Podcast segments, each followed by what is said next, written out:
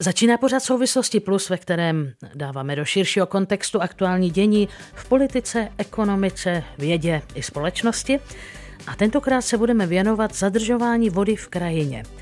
Proč v ní voda chybí a kde? Co vodu do krajiny vrací a jak k tomu můžeme přispět my, jak k tomu můžou přispět lidé na venkově i ve městě, jak s vodou hospodařit. Poslechu debaty na toto hlubší téma vás zve Martina Mašková. Souvislosti plus.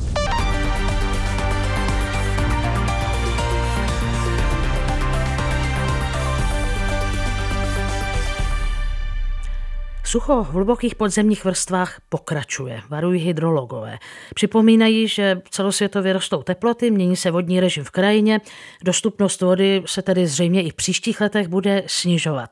Klíčová otázka, která je vlastně i klíčovou otázkou celé té naší dnešní debaty, zní, co je důležité pro udržení vody v krajině. A tuto otázku jsem položila na úvod Michalu Šperlingovi ze společnosti Kořenovky CZ. Jeho společnost staví kořenové čističky odpadních vod, ale také tůně, jezírka, mokřadní střechy, fasády a nebo záhony. Důležité je dívat se na to udržení vody v krajině komplexně. Že to je záležitost lesů, je to záležitost polí, je to záležitost měst, je to záležitost komunikací.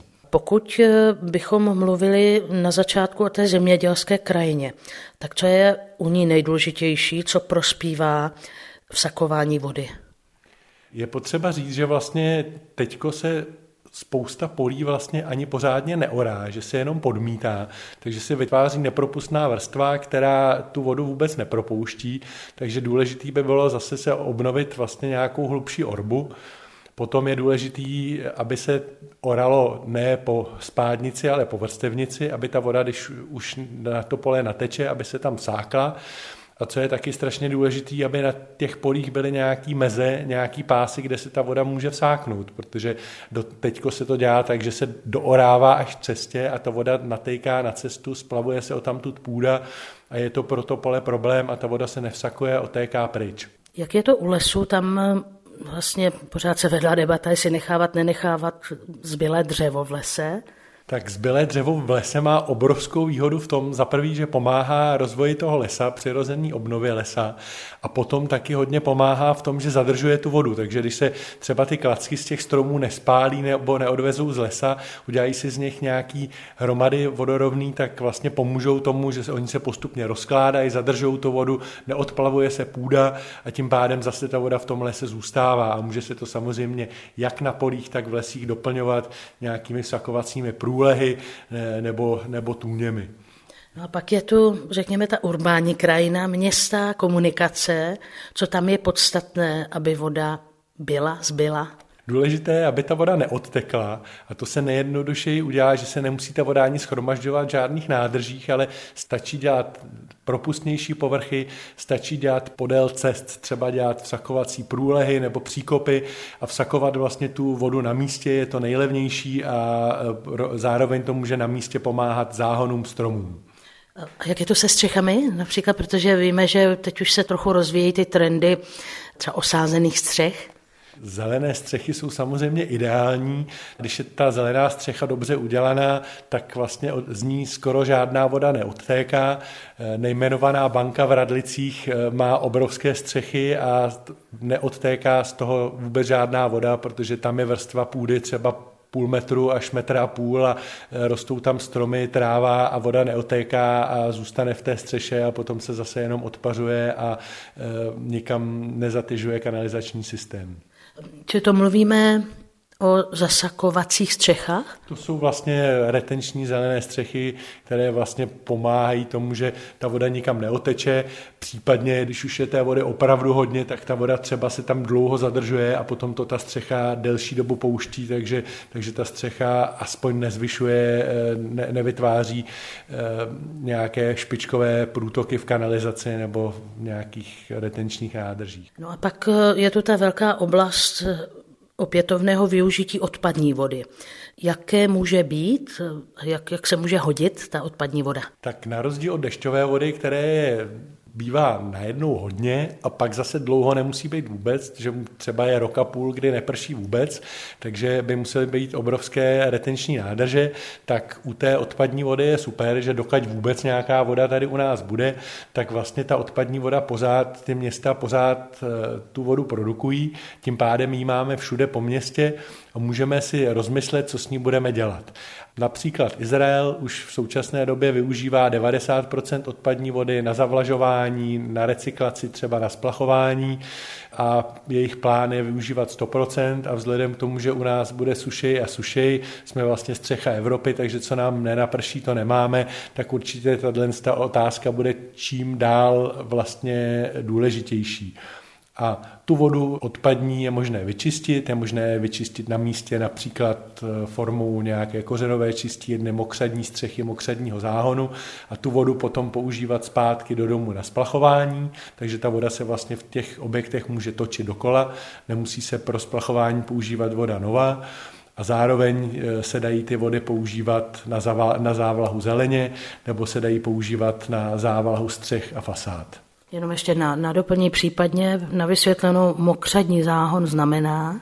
Mokřadní záhon je vlastně záhon, který je to něco jako kořenová čistírna, kdy si vezmeme vodu z kanalizace, eh, tu vodu podpovrchově eh, někam zavedeme do nějaké nepropustné nádrže a z té nepropustné nádrže rostou rostliny mokřadní. Ty mokřadní rostliny si berou vláhu z té odpadní vody, eh, vypazují vodu do veřejného prostoru, takže okrašlují veřejný prostor, zároveň snižují množství odpadní vody, která otéká na čistírnu a ochlazují to okolí a zároveň z toho mokřadního záhonu nebo mokřadní střechy se ta voda dá dál využít potom zase zpátky do domu nebo do přilehlého parku na, na závlahu stromů nebo trávníků. Třeba mnozí by nečekali, že i ve městě můžou být mokřady. Oni vlastně jako mokřady v tom městě nevypadají. Eh, vypadá to jako trvalkový záhon, akorát, že ten trvalkový záhon má, je výhoda, že ho nikdo nemusí zavlažovat, protože vlastně ta voda se tam přivádí ze spoda z kanalizace. Ta voda se tam může čerpat například fot, pomocí fotovoltaiky, takže to nemusí být připojeno ani na nějakou elektrickou síť a e, ten záhon je krásně zavlažený z vody, která by jinak otékala pryč a pomáhá tomu městu vlastně tím odpadem a svou, svou krásou, že působí v tom prostoru a je stále vlastně zavlažen. Michal Šperling ze společnosti Kořenovky CZ a posloucháte pořad Souvislosti Plus, ve kterém se budeme věnovat zadržování vody v krajině, na venkově i ve městech a k tomu bych ráda moc přizvala k debatě tři své hosty. Jana Moravcová řídila 1500 oblastní inspektora České inspekce životního prostředí v Ústí nad Labem a dnes řídí odbornou organizaci Beleko, která se zabývá ochranou přírody. Vítejte. Dobrý den. Vítám Jiřího Malíka, který je průkopníkem revitalizace krajiny z Broumovské, odborník na ochranu vod a říční systémy ze spolku Živá voda. Jeho projekty získaly kredit v Evropské unii několik environmentálních cen, jinak je to voda z profesí. Dobrý den i vám. Dobrý den. A vítám také Ondřeje Sedláčka, který je biolog z Přírodovědecké fakulty Univerzity Karlovy z katedry ekologie, ale zabývá se i praktickou ochranou přírody, zvláště se zaměřením na hmyz a ptáky a v poslední době se věnuje i tématu rybníku a byl také klíčovou osobností filmu Planeta Praha. Vítejte. Dobrý den. My jsme v tom úvodním rozhovoru s Michalem Šperlingem vlastně probrali různé jednotlivé kapitoly toho, jak zadržovat vodu.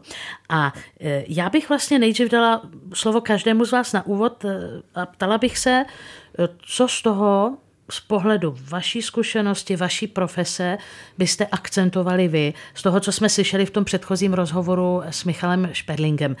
Jana Moravcová dostává slovo na úvod. Já určitě úplně souhlasím s tím, co pan Šperling říkal a vlastně ještě bych k tomu za sebe doplnila jednu věc, která je klíčová na zemědělské půdě, a to je práce s melioračním systémem. Česká republika je ve své ploše z vysokého procenta odvodněná, nebo teda hm, spíše na ní instalován meliorační systém, který historicky měl eh, mnohdy opodstatnění, mnohdy ale také ne. Víme, že eh, v současné době stát eh, nemá úplný přehled o tom, kde všude meliorační systémy jsou a v jakém jsou stavu.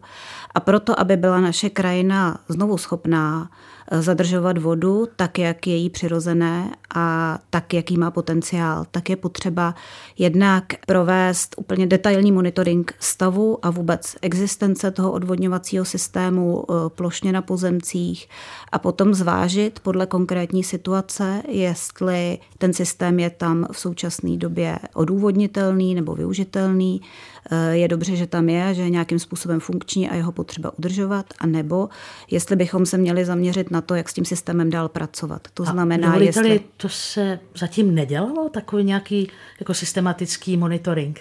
Nedělalo se to moc systematicky, k těm odvodňovacím systémům existují někdy projektové dokumentace. To odvodnění se dělalo v různých vlnách. Některé jsou 100 let staré, některé se dodělávaly ještě v 90. letech dokonce, nebo na začátku 90. let ty systémy. K některým existují projekty, k některým vůbec ne, protože se v průběhu toho času ztratily. Někdy ty projekty nejsou přesné. Takže část těch melioračních systémů je už teď zakreslená a digitalizovaná, ale je to poměrně malé procento a stále a stále na těch pozemcích objevujeme systémy odvodňovací, o kterých nikdo neví. Říká Jana Moravcová, Ondřej Sedláček nám přijel zrovna z krajiny, z přírody, tak ehm, co z té praktické zkušenosti, velmi časté, eh, je podstatné a dá se to navázat na vlastně to úvodní slovo, které jsme před chvilinkou slyšeli. Já si myslím, že je potřeba si říct, eh, co to vlastně znamená voda v krajině. Každý si představí, když vidí rybník, tak si řekne, aha, tady voda je nebo v nějaké nádrži, přehradní a podobně. A tohle jsou takové myšlenkové zkratky potom, které nám říkají, takhle budeme zadržovat tu vodu v krajině. Ale když si vezmeme, já to zkusím připodobnit eh, na zahrádce. Představte si, že zdědíte nebo si koupíte nějakou zahrádku v zahrádkářské kolonii, která ale byla dlouhodobě špatně udržovaná. To je naše krajina. Ta je prostě tím zasažená a my můžeme buď to se zabývat tím, proč nám neprší na tu zahrádku, anebo na té zahrádce tu vodu nějakým způsobem udržet. Každý asi začne přemýšlet, jak to udělá, ale ono dostat eh, například vodu z eh, nějakého přístřežku do nějaké nádrže, to ještě neznamená, že jako se nám zlepší ta zahrádka. Čili my musíme v té zahrádce udělat celou řadu opatření, které naši předci jako neudělali úplně dobře, protože chtěli hodně těžit česneku a brambor a možná nějakou kozu tam měli a tak dále. A ono se to jako nevyplácí. Jo? A teď zjistíme, že máme eh, hodně vedro, mm, fouká vítr, ta, ta zahrádka se nám vysušuje, ale ta voda v té samotné nádržce nám jako neumožní tu zahrádku zvelibit, dokud neuděláme další kroky. Ani ta voda v rybníce. Ani ta voda v rybníce, možná se k tomu dostaneme dále. Rybník je totiž strašně složitý systém, který může plnit funkce velmi dobře, anebo je může taky všechny úplně zkazit. Tak to bylo úvodní slovo od Ondřeje Sedláčka, biologa a ochránce přírody. A Jiří Malý by podepsal tu myšlenku eh, české krajiny jako špatně udržované zahrádky? Podepsal, ale ne všude samozřejmě, tam, kde jsme se nedostali jako s rádlem, případně s pilou, tak příroda ještě jakž takž samozřejmě přežívá. součásti, které jsou ve velmi dobrém stavu, ale celkově eh, je nutné si uvědomit, že vlastně celá republika je opravdu ve velmi špatném stavu, zejména na zemědělském půdním fondu. A to je zároveň odpověď na to, kde té vody zadržíme nejvíc. Rozhodně ne s tím, že eh, budeme zadržovat vodu z čistíren odpadních vod, ani na střechách, ale nejvíce vody překvapivě nemůže zadržet eh, les, ale nejvíce vody zadrží právě zemědělská půda, ale za vlastně dvou případů, které už tady byly z části řečeny. A sice první, musíme zlepšit strukturu půdy na takový stupeň, aby se vlastně zvýšila její vodozádržená schopnost, to znamená zlepšit její infiltrační schopnosti. A druhá věc je, že musíme celou krajinu, a zejména zemědělskou, která má samozřejmě nejméně stromů a je nejvíc eh, v podstatě jakoby hladká, to znamená, že z ní sklouzává ta voda velmi rychle, tak je ji potřeba zdrsnit. Čili možná někomu by pomohl takový to sousloví, které možná už vymizelo ze zdejších slovníků pole neorané, protože, jak říkal Michal Šperling, tak mnohdy se pole neorají, ale podmítají, čili je třeba ta hlubší orba.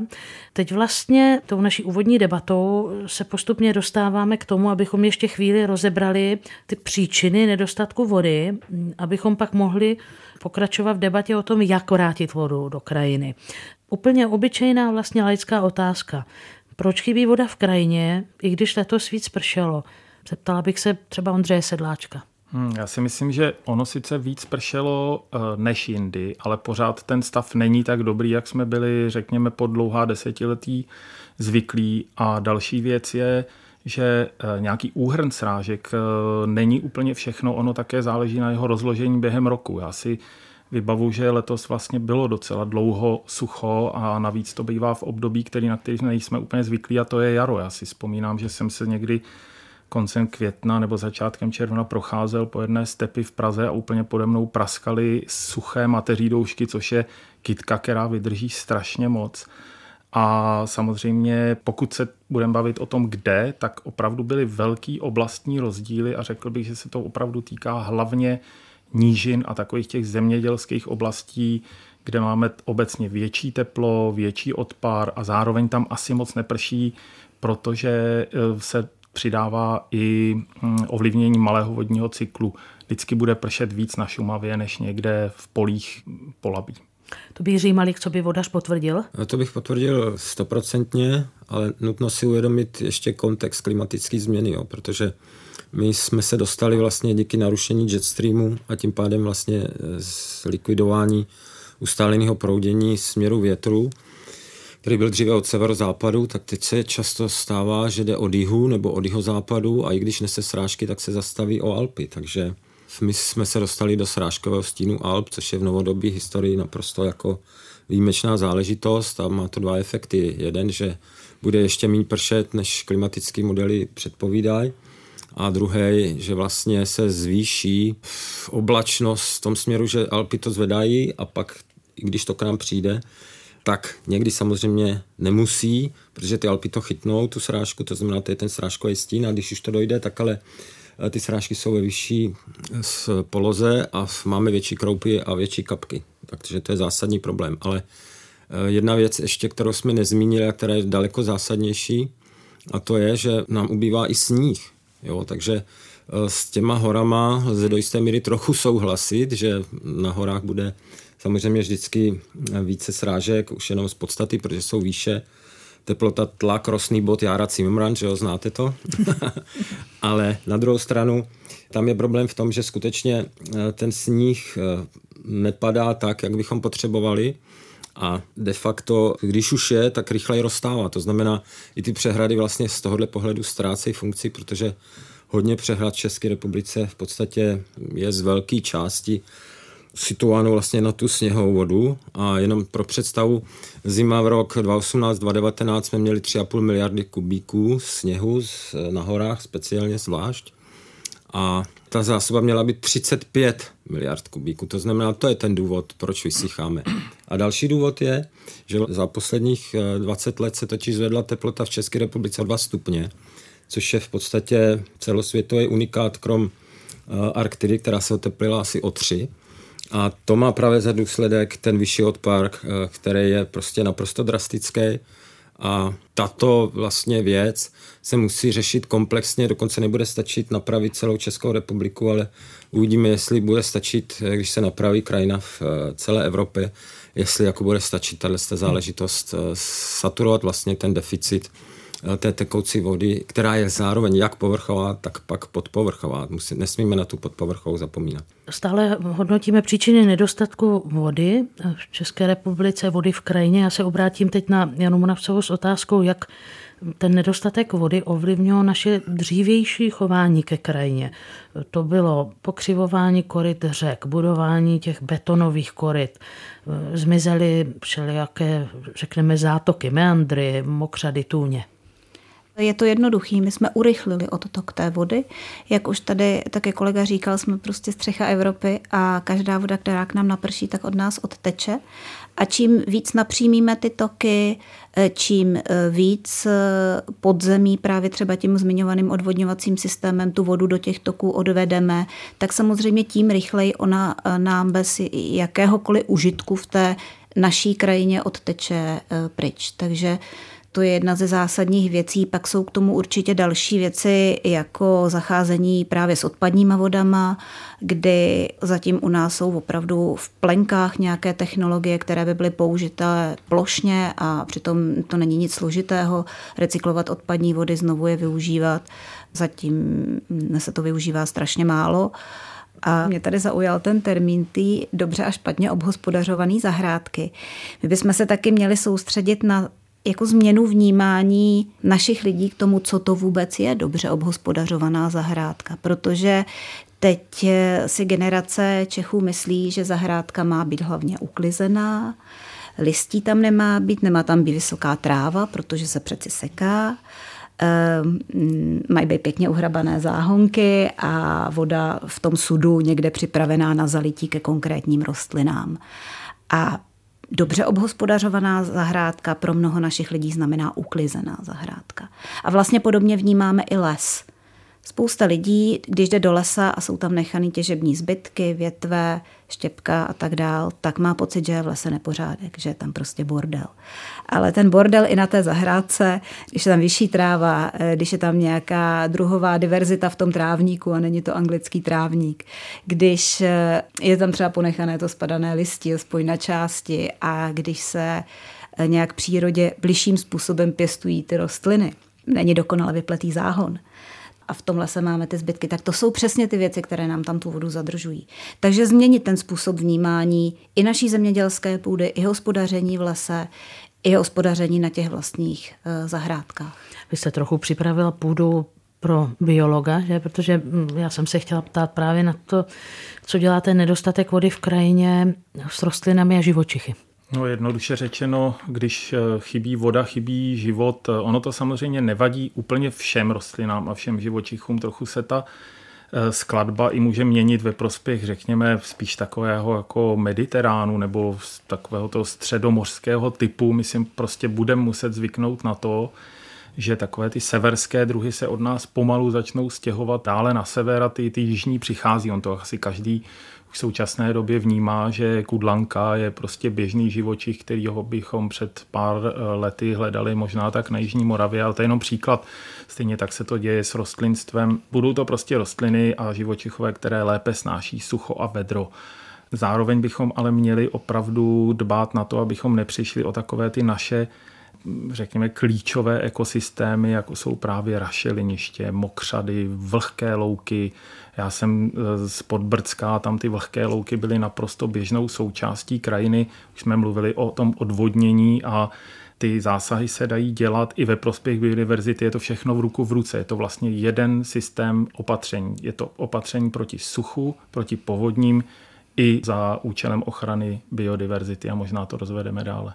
Bychom mohli připomenout, že se věnujete právě té praktické ochraně přírody v tom smyslu, že se staráte o motýly rezervace a tam jaká je ta péče v udržení vody? Hm, já jsem si dneska nabral dost do bod, protože jsem kosil rašeliniště a tam vidíte perfektně, že jak eh, voda spadne, tak tam se opravdu udrží. Stejně tak se udrží na jedné louce které říkáme luční lada pod květnou a ta louka mm, nebyla zmeliorovaná, zároveň nikdy nebyla obospodařovaná ve prospěch eh, jaksi toho eh, sklízení biomasy, protože se tam brala voda do příbramské sodovkárny. A najednou vidíte vedle sebe louku prostě hospodářsky využívanou a louku, která z nějakého důvodu jako nám unikla té přílišné péči a tam opravdu už je teďko problém kosit tak, abyste si nenabrali do bod a tím pádem vidíte jako in natura ty obrovský rozdíly. Teď jste slyšeli Ondřeje Sedláčka, jednoho z našich tří hostů, který je biolog z katedry ekologie Přírodovědské fakulty Univerzity Karlovy, zabývá se ochranou přírody A slyšíte v naší debatě také Janu Moravcovou, která řídí odbornou organizaci Beleko, rovněž specializovanou na ochranu přírody, a Jiřího Malíka, odborníka na ochranu vod a říční systémy ze spolku Živá voda. Posloucháte Souvislosti Plus, diskuzi, která vnáší do problémů jasno. Poslechněte si je také na webu plus.rozhlas.cz, aplikaci Můj rozhlas a v dalších podcastových aplikacích. V té první části naší debaty jsme se pokoušeli o něco jako diagnózu, eh, co je příčinou nedostatku vody. A teď eh, ještě jedna věc, eh, že totiž Zadržování vody v krajině, které je předmětem celé té naší debaty jako leitmotiv, tak zároveň může být nástrojem, jak nás připravit na extrémy, o kterých jsme už tady taky mluvili. Pane Malíku, jak nás tedy může to zadržování vody v krajině, o nástrojích, jak to dělat, budeme mluvit za pár okamžiků, připravit na změnu klimatu? V podstatě už to vyplývá víceméně z toho, co jsme tady s kolegy řekli. Musíme zadržovat vodu ne bodem, bodově, to znamená ani rybník, ani tuň, ani přehrada. To jsou všechno prostě třeba, když se to povede, příklady dobré praxe s výjimkou snad těch přehrad ale eh, my potřebujeme zadržovat vodu ani ne i tím, že bychom třeba, jak jste naznačovala, eh, navrátili meandry tam, kde dříve byly a navrátili vodu do nich, což určitě je potřeba, ale taky to není jenom to. A je potřeba skutečně řešit celou plochu státu nebo států dokonce, kontinentu a to tak, abychom v podstatě zadrželi vodu všude, kde to je možné. Musí se to rozdělit zhruba na tři takové celky. Prvním a většinou i pramenným prvkem jsou lesy, kde musí dojít k jednoznačně k lepšímu obhospodařování, k lepší skladbě těch lesů a zároveň musí být obnovena funkce toku eh, a navrácena jejich funkce vlastně přírodě.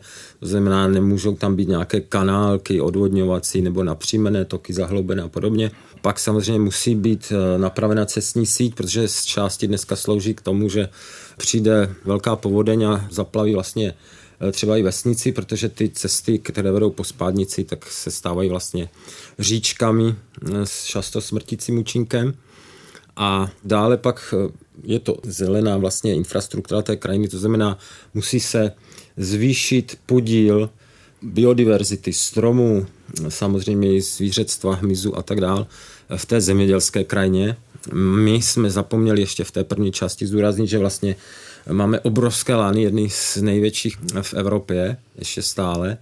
A to způsobuje, že se Česká republika vychyluje do toho teplotního Eh, plusu eh, daleko rychleji, než kdyby jsme měli opravdu krajinu jako zahrádku se spoustou stromů, jo, protože eh, nejenom města velká jsou teplné ostrovy, ale zároveň i obrovský teplný ostrov, daleko větší než všechna města dohromady je zemědělská půda.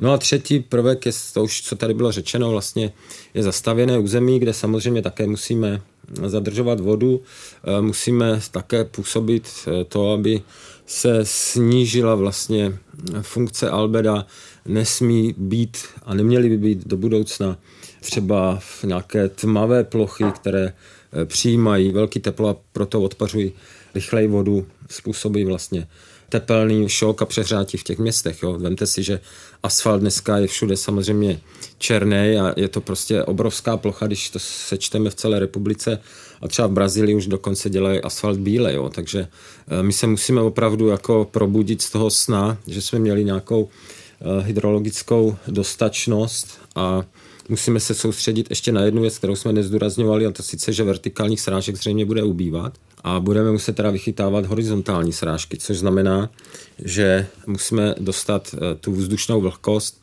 právě na zem. A to se nám podaří jedině tím, že zase bude spousta stromů, miliony a desítky milionů nových stromů i v té volné krajině a keřů a tak dále, aby se prostě ta vlhkost vlastně vysrážela a z, les, z lesů, z mimolesní zeleně, včetně keřů, se tak stanou nejenom chladničky té krajiny, protože samozřejmě to jsou velmi intenzivní a dobré a levné chladničky, jak už jsem říkal, ale zároveň se musí stát teda kropičkami té krajiny právě díky tomu, že jsou schopny vychytávat tu horizontální vláhu. Jen na doplnění, byste mluvil o tom, že tedy přehrady nejsou ideální.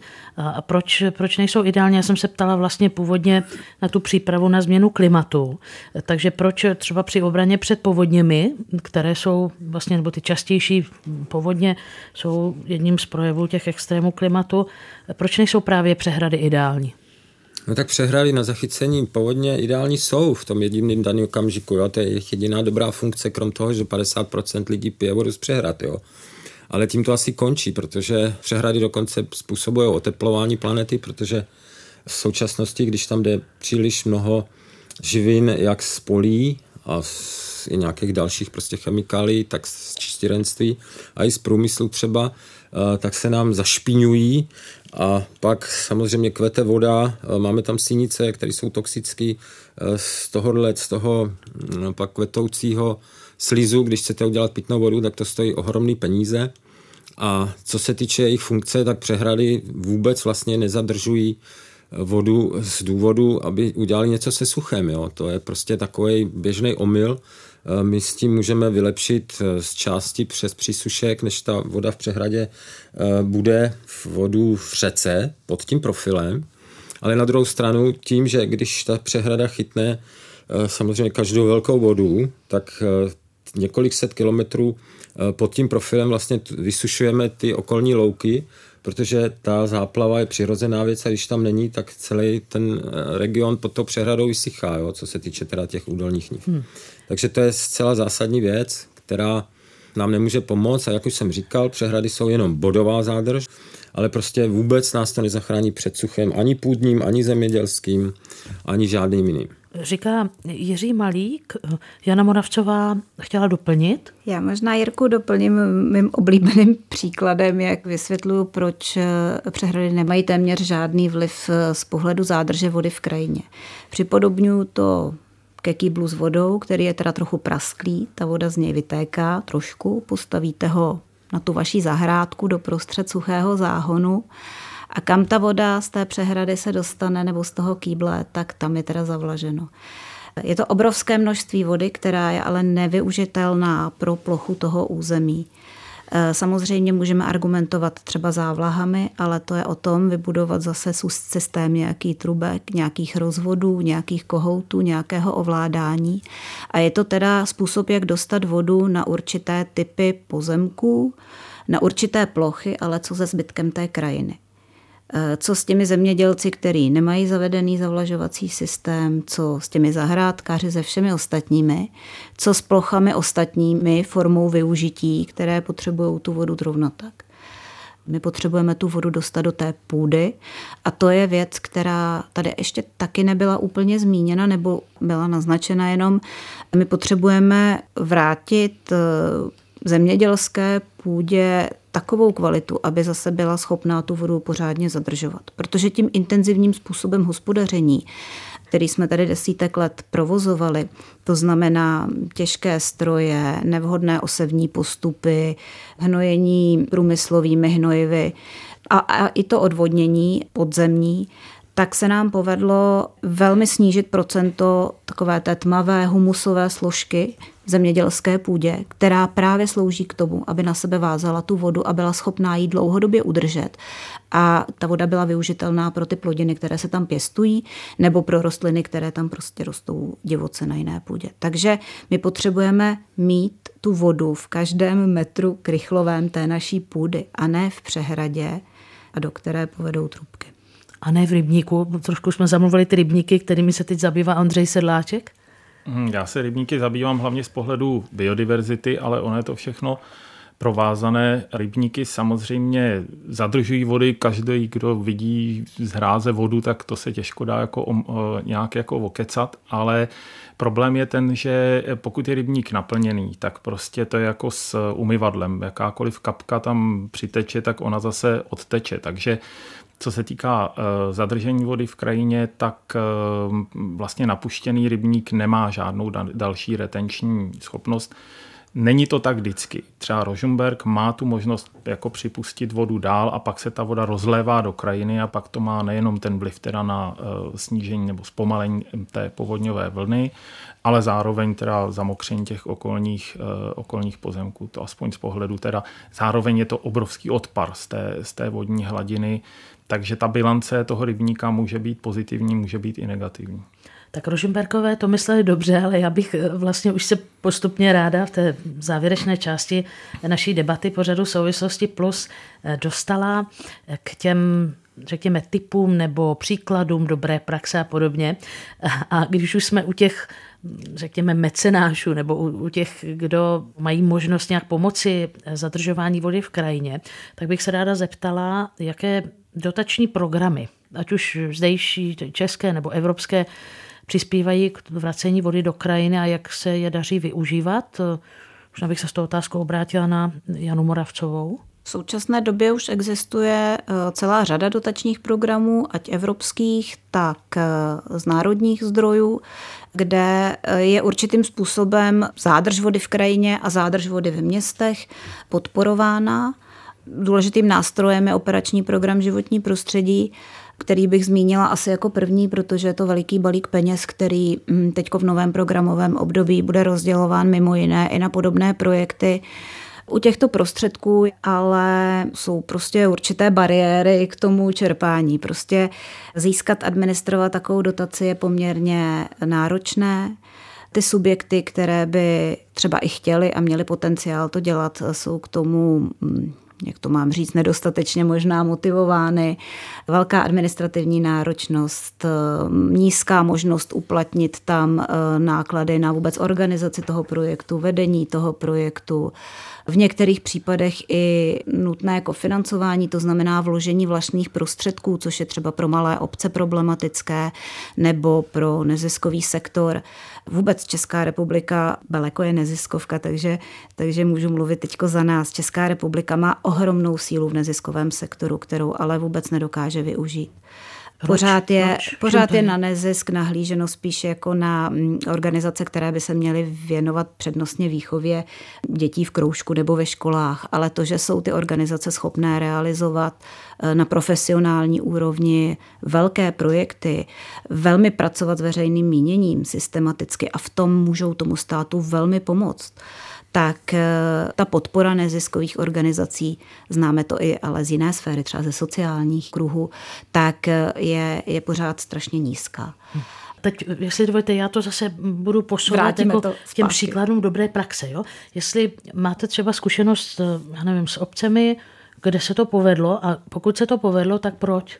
Mám zkušenost i s obcemi, kde se to povedlo, i s neziskovkami, které to umí a daří se jim to, ale je to vždycky za obrovského a obrovského úsilí a za taky získávání peněz na všech možných stranách, za doprošování se k tomu, aby ty lidé ve vlastním čase, ať na těch obcích, tak třeba v tom nezisku, anebo i v komerčních firmách, tak za obrovského úsilí vybudovat něco, co je ale veřejným zájmem. Za co opravdu ta společnost, ten stát – by měl minimálně ty prostředky dávat, ale by i všemožným jiným způsobem to podporovat. Jo.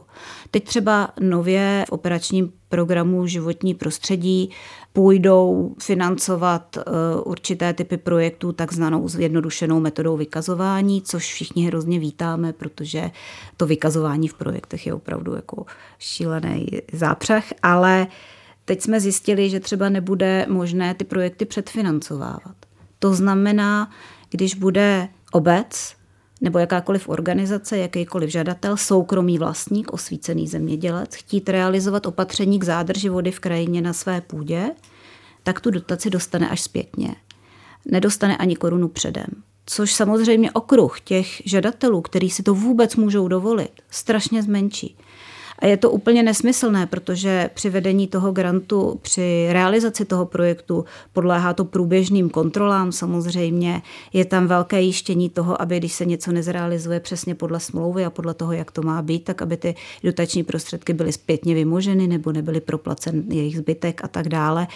Je jasné, že malá obec si nemůže dovolit dát 5 milionů dopředu na realizaci nějakých opatření, které jsou pro ní finančně jako nevýnosné. To jsou všechno věci, když budete dělat v té krajině. Možná u vlastníků do budoucna můžeme někdy uvažovat o tom, že se jim to i vyplatí. Ale v současné době jsou to vlastně věci, které nebudou nikomu přinášet žádný uh, hmatatelný zisk, finanční zisk. Je to veřejná služba. A kdo si teď může dovolit dát takové množství peněz na to, aby se mu nevrátili? Nebo vrátili, ale, ale musel to předfinancovat na poměrně dlouhou dobu dopředu. Otevřená otázka i pro naše další hosty.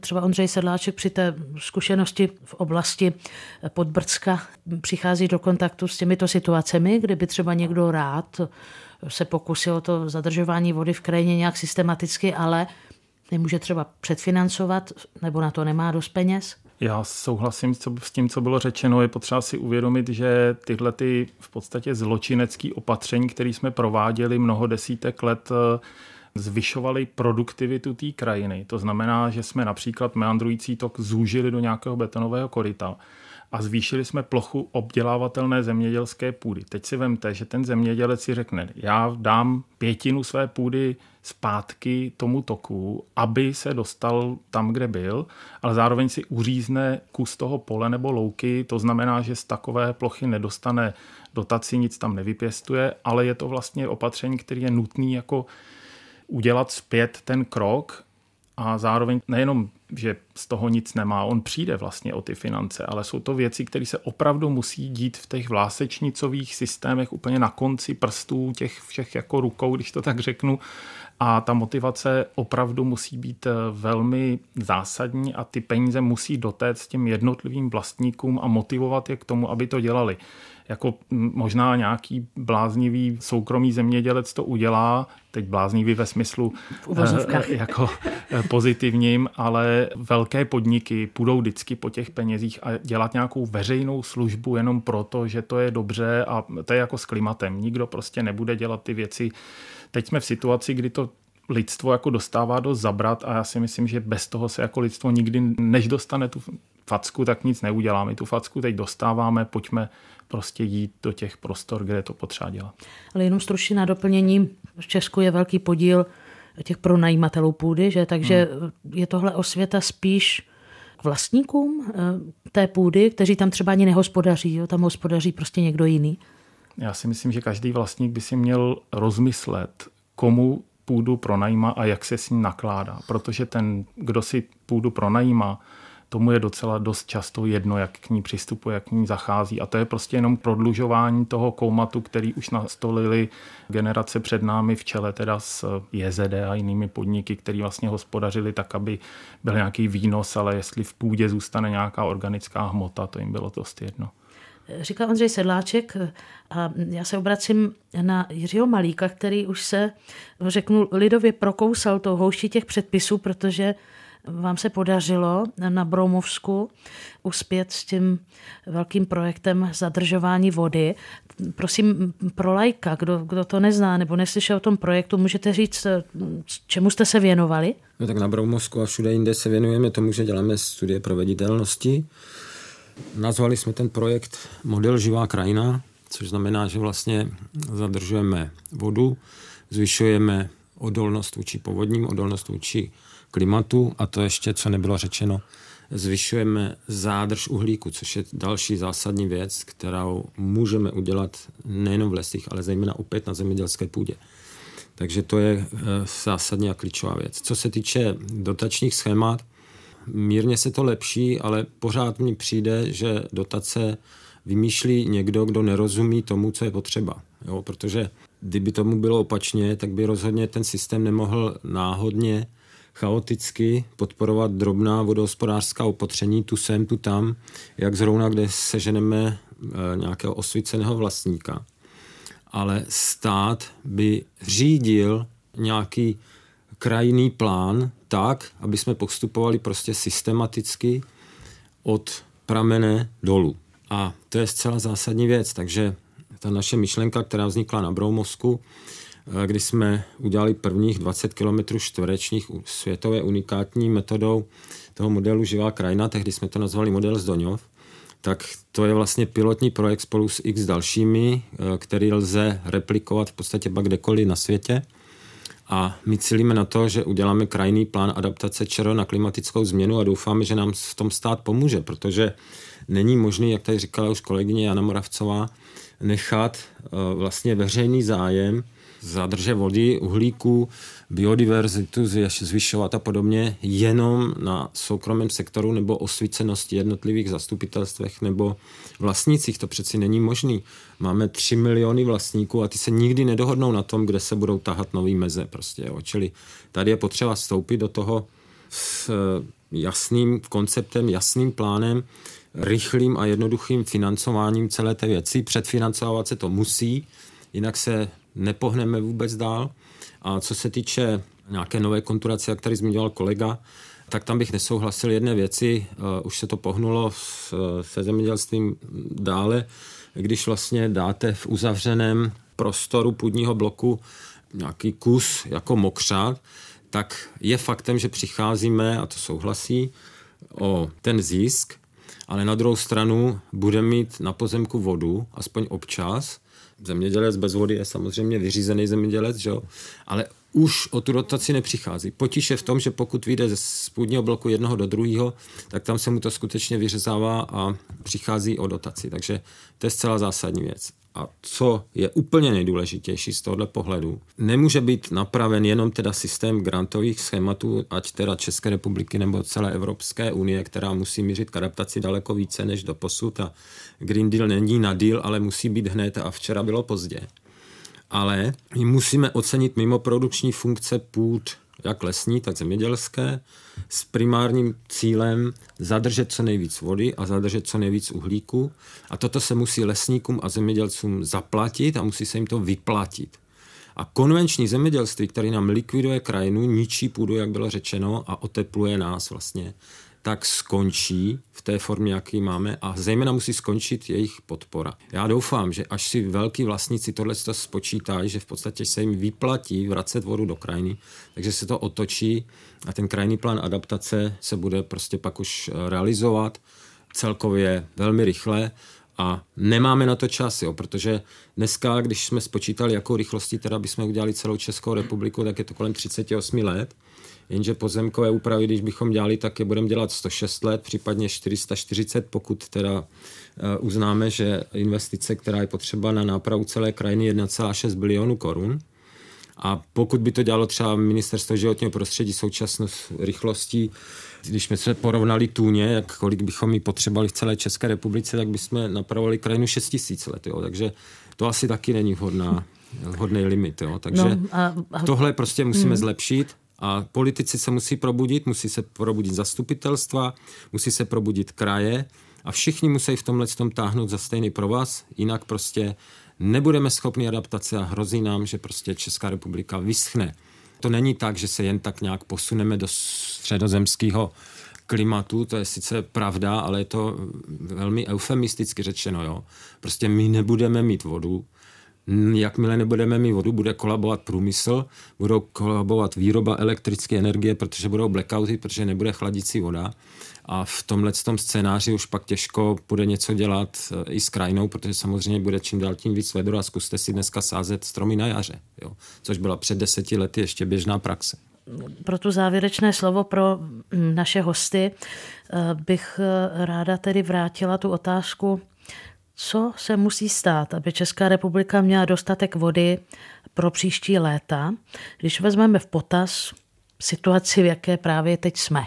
Kromě toho, co naznačil Jiří Malík, Jana Moravcová. Se možná budu držet pořád ještě té krajiny, protože toho, co se musí stát v různých oblastech, je strašná spousta od jiného nakládání s vodou, šetření s vodou, znovu využívání vody a tak dál. Ale když zůstanu u krajiny a asi vypíchnu to, co už tady taky bylo řečeno, tak musí se změnit pohled státu i pohled veřejnosti na to, co je vlastně teď potřeba. A musí se zacílit na ty, kteří s tím mohou v reálu něco udělat, nebo jsou nezbytně nutní k tomu, aby se něco stalo, a to jsou vlastníci a hospodařící subjekty. A bohužel se asi zase vrátím k penězům. Musí se jim to vyplatit. Pak se nám ten, ten jazyček těch vah vychýlí na druhou stranu a budou chtít všichni realizovat. A jde o to potom, aby stát uhlídal tu kvalitu uhlídal ten účel, aby to nešlo zase nějakým úplně jako jiným směrem, nebo nám peníze netekly někam, kam ani nemají. Ale eh, je potřeba eh, si říct, my tu vodu v té krajině potřebujeme a do toho teď budeme investovat peníze a i vlastníkům, i hospodářům, i realizátorům, i obcím, které to budou prosazovat, se to prostě vyplatí, protože to teď chceme. I velkým farmářům, protože tady přece byla v České republice taková debata o tom, že eh, jak si určitá rivalita že, mezi hmm. malými a velkými. Hmm. Takže v téhle situaci, kdy je potřeba zadržet vodu v krajině, z vašeho pohledu je strategické a účelné, aby eh, i těm velkým hospodařícím farmám se to vyplácí. Samozřejmě, samozřejmě, protože jinak je na tu stranu zádrže vody v krajině nikdy nedostaneme. Já jsem členka komise programu Asociace soukromého zemědělství Pestrá krajina, která ukazuje příklady dobrého hospodaření u vlastně takových těch menších farem. Oni to let kdy bývají i tisíce hektarů, ale eh, rodinných typů farem a tak dál. Ale i tam jsme si řekli, že prostě nejde si hrát na tomhle písečku. Je potřeba tu změnu dostat mezi ty velké hráče. A mezi ty, jak, jak říkal Ondřej, mezi ty prostě nikdy nedostaneme, dokud v tom nebudou pro ně peníze. Tak Ondřej Sedláček eh, přirozeně přebírá slovo. Eh, z vašeho pohledu tedy opět ta otázka, co by se muselo stát, aby Česká republika měla dostatek vody pro příští léta v té situaci, v jaké je? Hmm, já myslím, že z té naší eh, debaty vyplynulo, že jsou to systém drobných opatření, která prostě budou trvat dlouho. Já jsem trošku skeptický v tom, že se to jako nepotká časově, že my musíme opravdu rychle začít, ale i kdybychom teď udělali všechno to, co jsme říkali, že musíme udělat, tak stejně nás čeká možná dvě, tři desetiletí jako opravdu velkého problému, ale pokud nezačneme teď, tak to bude 80, 100, 150 let ten problém. Prostě stejně tak jako s klimatem. Ale tohle jsou věci, s kterými my můžeme hejbat rychleji než s klimatem. Klima ano, a to bude mít nějaký spoždění, takže to je apel na každého, kdo má kus půdy, může něco udělat, může to být i ta vaše zahrádka, může to být eh, vaše pole, vaš, váš les, každý asi v podstatě v principu selského rozumu dokáže jako vymyslet, že voda teče jenom z hora dolů a jaký mm, zaopatřit, aby vám na tom pozemku zůstala, to vymyslí v podstatě každý, kdo trošku jako přemýšlí. Takže to je apel z mé strany. Já bych trochu nesouhlasil s kolegou s tím, že prostě příklady dobré praxe, když budeme dělat tak nějak ad hoc,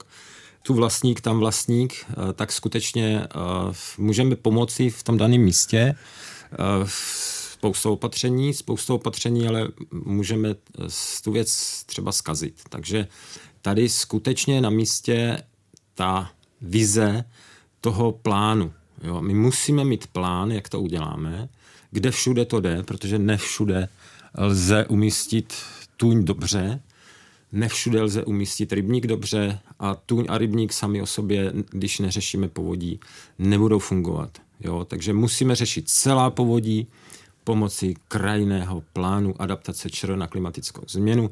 A to je náš cíl a my doufáme jenom, že stát vlastně to naše know-how přijme. Ondřej Sedláček by se s tím potkal. Jo, v pořádku. Já si myslím, že mluvíme jenom o jiných škálách, nebo tak. A tohle samozřejmě, samozřejmě pravda. I věci se dají eh, skazit stejně tak prostě, když, vysad, když na to půjdete jenom sázením stromů, tak to taky můžete skazit, protože stromy odpařují spoustu vody a ne, ne všude se hodí, ale to už jsou detaily, které samozřejmě mohou odborníci pomoci s tím eh, konkrétními opatřeními. Říká Ondřej Sedláček, biolog z Přírodovědecké fakulty Univerzity Karlovy z katedry ekologie, který se také zabývá praktickou ochranou přírody. Děkuji, že jste věnoval čas našemu pořadu. Já taky děkuji za pozvání, hezký den. Děkuji Janě Moravcové, která působí v odborné organizaci Veleko, řídí tedy tuto organizaci, která se zabývá také tedy ochranou přírody zase i z praktických aspektů, i ze vzdělávacích aspektů. Děkuji vám, že se přišla. Já moc děkuji za pozvání. A do Hradce Králové do studia děkuji Jiřímu Malíkovi, který je odborníkem na ochranu vod a říční systémy ze spolku Živá voda a Eh, průkopník revitalizace krajiny, zejména na Broumovsku. Děkuji za váš čas. Za málo.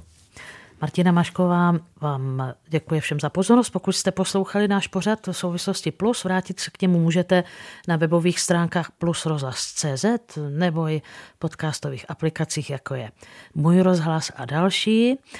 Těším se na slyšenou vyvysílání Českého rozhlasu Plus.